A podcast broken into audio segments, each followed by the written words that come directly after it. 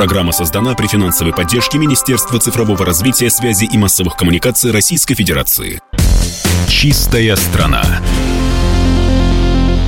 Еще раз здравствуйте, друзья. Вы слушаете радио «Комсомольская правда». У микрофона Юрий Кораблев. Это программа «Чистая страна». Здесь мы говорим о вопросах экологии. И сегодня у меня интересный гость. Это руководитель Союза переработчиков дикоросов «Национальный экоресурс» э, Юрий Рудаков. Юрий Леонидович, еще раз здравствуйте. А, здравствуйте, Юрий. Здравствуйте, слушайте. Интересный у нас сегодня разговор получается. Я хотел бы его немножко, может быть, в такую экологическую сторону еще больше развернуть, повернуть. Э, ваш совет совет, как собирать дикоросы, чтобы не навредить природе?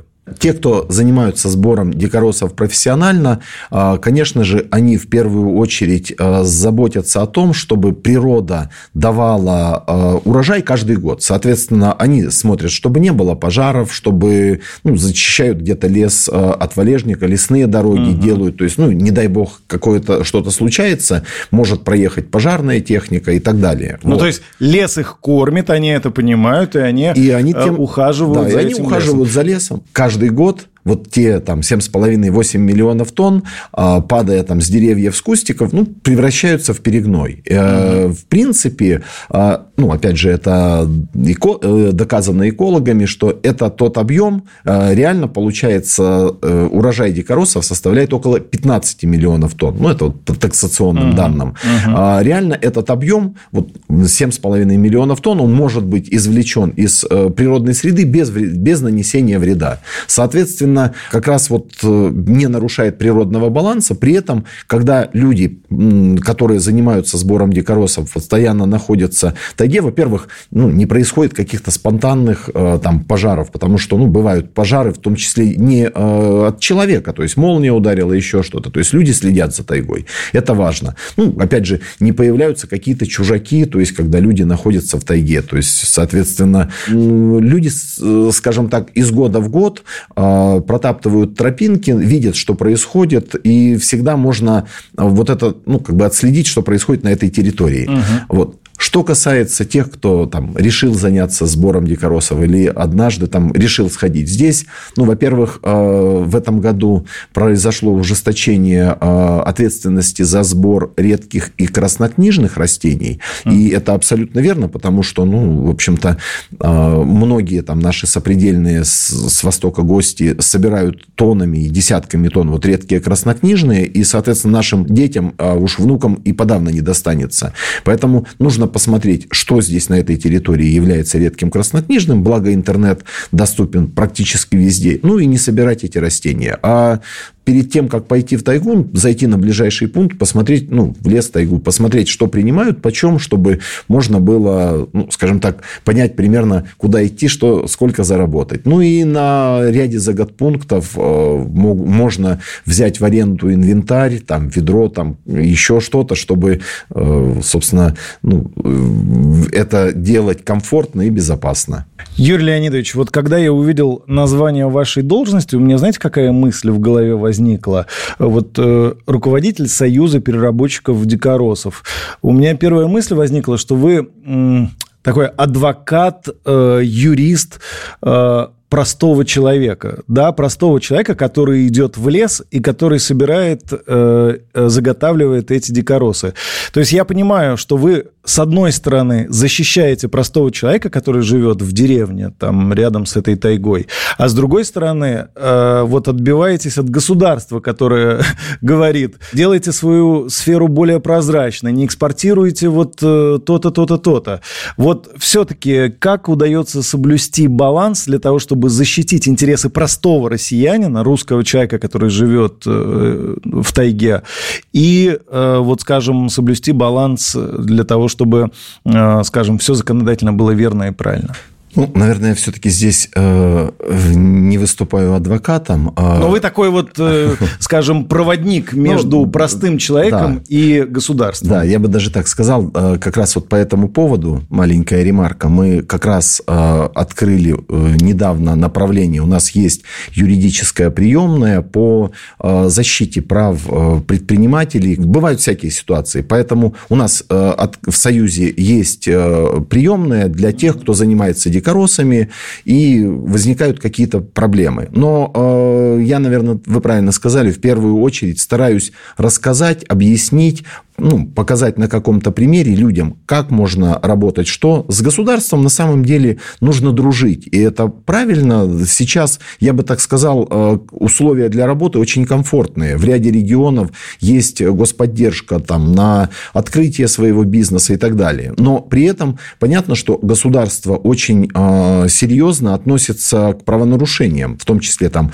при, когда там собираются редкие краснокнижные, это же сохранение, ну, по сути, нашего нашего биоразнообразия. Вот. При этом э, нужно понимать тоже, что в этой ситуации мы все вместе, и сборщики, и государство, рассказываем потребителям, что это наш природный экологический ресурс, который ну, позволяет сохранить здоровье людям, которые его потребляют, позволяют заработать селянам. И мы вот, ну, как все профессиональное сообщество, мы до государевых служащих и везде говорим, что нас, у нас сейчас этот ресурс, он огромный, огромный. Нас, ну, на самом деле, не очень много россиян, всего 150 миллионов человек почти. Вот. И э, не нужно ограничивать никак людей для того, чтобы они могли этот ресурс собирать, дикоросы и сдавать. Где-то вот за... с вами полностью согласен, да. Да, заработать какую-то копейку. Они, они за счет этого живут в деревне, они удерживают наши территории. И это ведь тяжелый труд. Это, это адский труд. Нужно идти там несколько десятков километров, чтобы там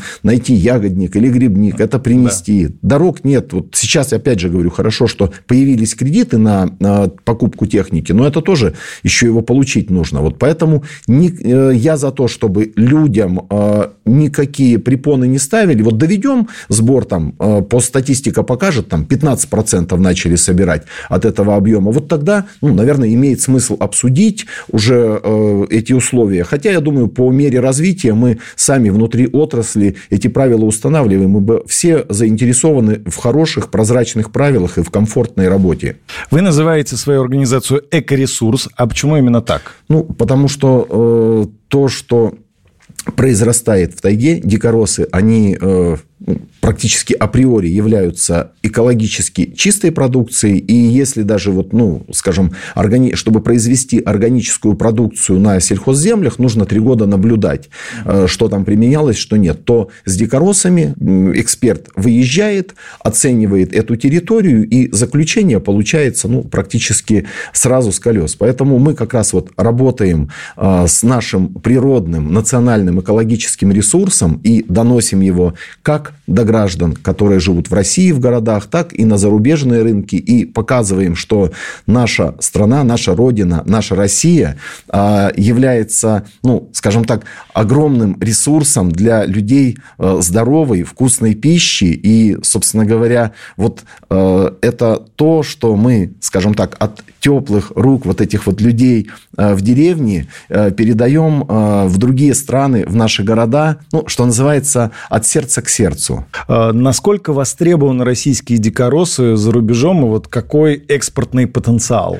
На сегодняшний день мы рассматриваем экспортный потенциал порядка 200-300 э, миллионов долларов, то, что можно в ближайшем э, будущем достигнуть. Те односторонние меры, которые наши зарубежные так называемые партнеры применяют в отношении России, конечно, влияют на бизнес, потому что э, невозможно провести транзакции, логистика усложнилась, но наши предприниматели, mm-hmm. честь им и хвала, они эту работу ведут, преодолевают, и, собственно говоря, спрос за рубежом огромный на нашу продукцию. Еще в 2018 году э, мы в стратегию развития аграрного экспорта дикоросы вписали, и сейчас, к сожалению, медленнее, чем хотелось бы, идем к, э, этому, к этой цели. Последний, наверное, уже мой вопрос, э, потому что времени не так много. Если у нас то, чего нет в других странах, да, и что с удовольствием покупают, вот, что называется дикоросами – за рубежом. Да, у нас э, достаточно много различных эндемиков, эндемичных ну, продуктов, которые угу. растут только угу. у нас. Но в первую очередь это, конечно же, наше национальное достояние, кедровый орех. А, их есть основных три вида. Дальневосточный, он же корейский, сибирский и э, кедровый сланник. Основные ареалы – это Россия, ну, вот дальневосточный чуть-чуть есть в Северной Корее, э, Монголии, и Китай немножко. Угу. Из таких вещей еще это папоротник орляк. Интересный продукт. В европейской части его знают пока еще мало. Сибирь, Дальний Восток его постоянно пользуют. Хабаровск – это, по-моему, какое-то фирменное блюдо. Да, Хабаровск, Красноярск – это просто я фантастика. Я был, так и не попробовал папа. Вот. Да. Япония закупает тысячами тонн. Вот Красноярский край потребсоюз как uh-huh. раз по прямым контрактам поставляет в Японию белые грибы, лисички. Лисички свежие уезжали, ну, уезжают в Германию, в Италию, во Францию. То есть, до сих пор скупают, ну, скажем так, сотнями тонн. Ну, это вот, наверное, ягоды, тоже наша северная ягода, особенно книженика, морожка. Ну, то есть, у нас куча различных трав. Это, ну, опять же, что-то есть краснокнижное, что-то нет, из чего что-то используется как лекарство, что-то как приправы, что-то как элементы каких-то блюд. Спасибо вам большое за этот разговор. Было очень интересно. Приходите к нам еще обязательно. Спасибо, Юрий. Э, желаю всем э, добра и быть здоровыми. Ну, а всем нашим слушателям я хотел бы напомнить, что у нас в гостях был Юрий Рудаков, э, глава Союза переработчиков дикоросов «Национальный экоресурс». У микрофона работал ведущий Юрий Кораблев. Это была программа «Чистая страна». Всего доброго. До встречи в эфире радио «Комсомольская правда». «Чистая страна». Программа создана при финансовой поддержке Министерства цифрового развития, связи и массовых коммуникаций Российской Федерации.